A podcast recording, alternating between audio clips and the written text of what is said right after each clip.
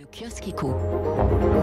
Les grands titres de la presse économique, on a un aperçu du fameux monde d'après dans les journaux ce matin, un monde qui veut résolument tourner le dos au pétrole. Ainsi, le Figaro nous apporte la confirmation que le secteur automobile européen est bien lancé dans une course aux batteries électriques partout, des projets d'usines pour ne plus dépendre de l'Asie. Voilà ce qu'écrit le Figaro. Ainsi, après ACC, la coentreprise de Total et Stellantis à Douvrin, cette Envision soutenue par Renault qui va officialiser d'ici cet été une, son installation dans le nord, ce sera Dunkerque ou Douai. Deux sites en France contre près de 20 en Allemagne bientôt, mais cela va bouger encore. Hein. Les prévisions ne cessent d'être revues à la hausse. Il y a un an, on tablait ainsi sur 450 gigawatts par an de production de batteries d'ici 2030, soit l'équivalent quand même de la production de 300 réacteurs EPR tout de même.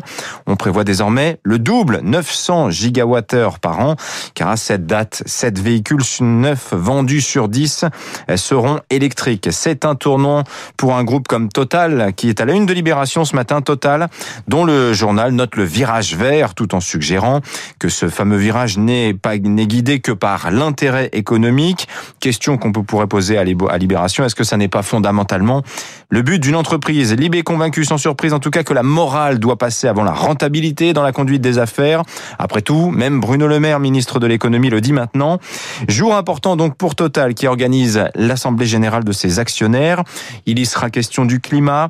Dans le jargon financier, on parle maintenant du Say on Climate, comme il y a un Say on Pay, à savoir une obligation pour les entreprises cotées de soumettre au vote de leurs actionnaires leur politique de rémunération des dirigeants, eh bien il en est de même maintenant sur les engagements de réduction des émissions.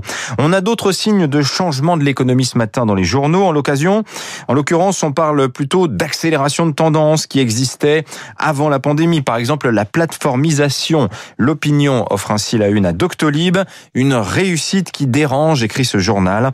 La Scale-up est en effet le partenaire incontournable de la campagne de vaccination. Elle fait à merveille ce qui était mission impossible pour l'assurance maladie. Mais voilà qu'on reproche tout cela aujourd'hui à Doctolib, craint et critiqué parce que puissant et surtout efficace. Hein. D'ailleurs, Doctolib n'est pas encore rentable. Elle réinvestit chaque euro gagné dans son développement. Cette campagne anti-privé agace l'opinion. L'opinion, par ailleurs, pas avare. Un hein. certain jour de critique, justement, sur la toute-puissance des GAFA. Euh, dans l'actualité également ce matin, c'est aussi, c'est très important, la fin de la concurrence fiscale qui se profile entre États. Mais cet élan est quand même tempéré ce matin par Gabriel Zuckman. Il est interviewé par Les Échos.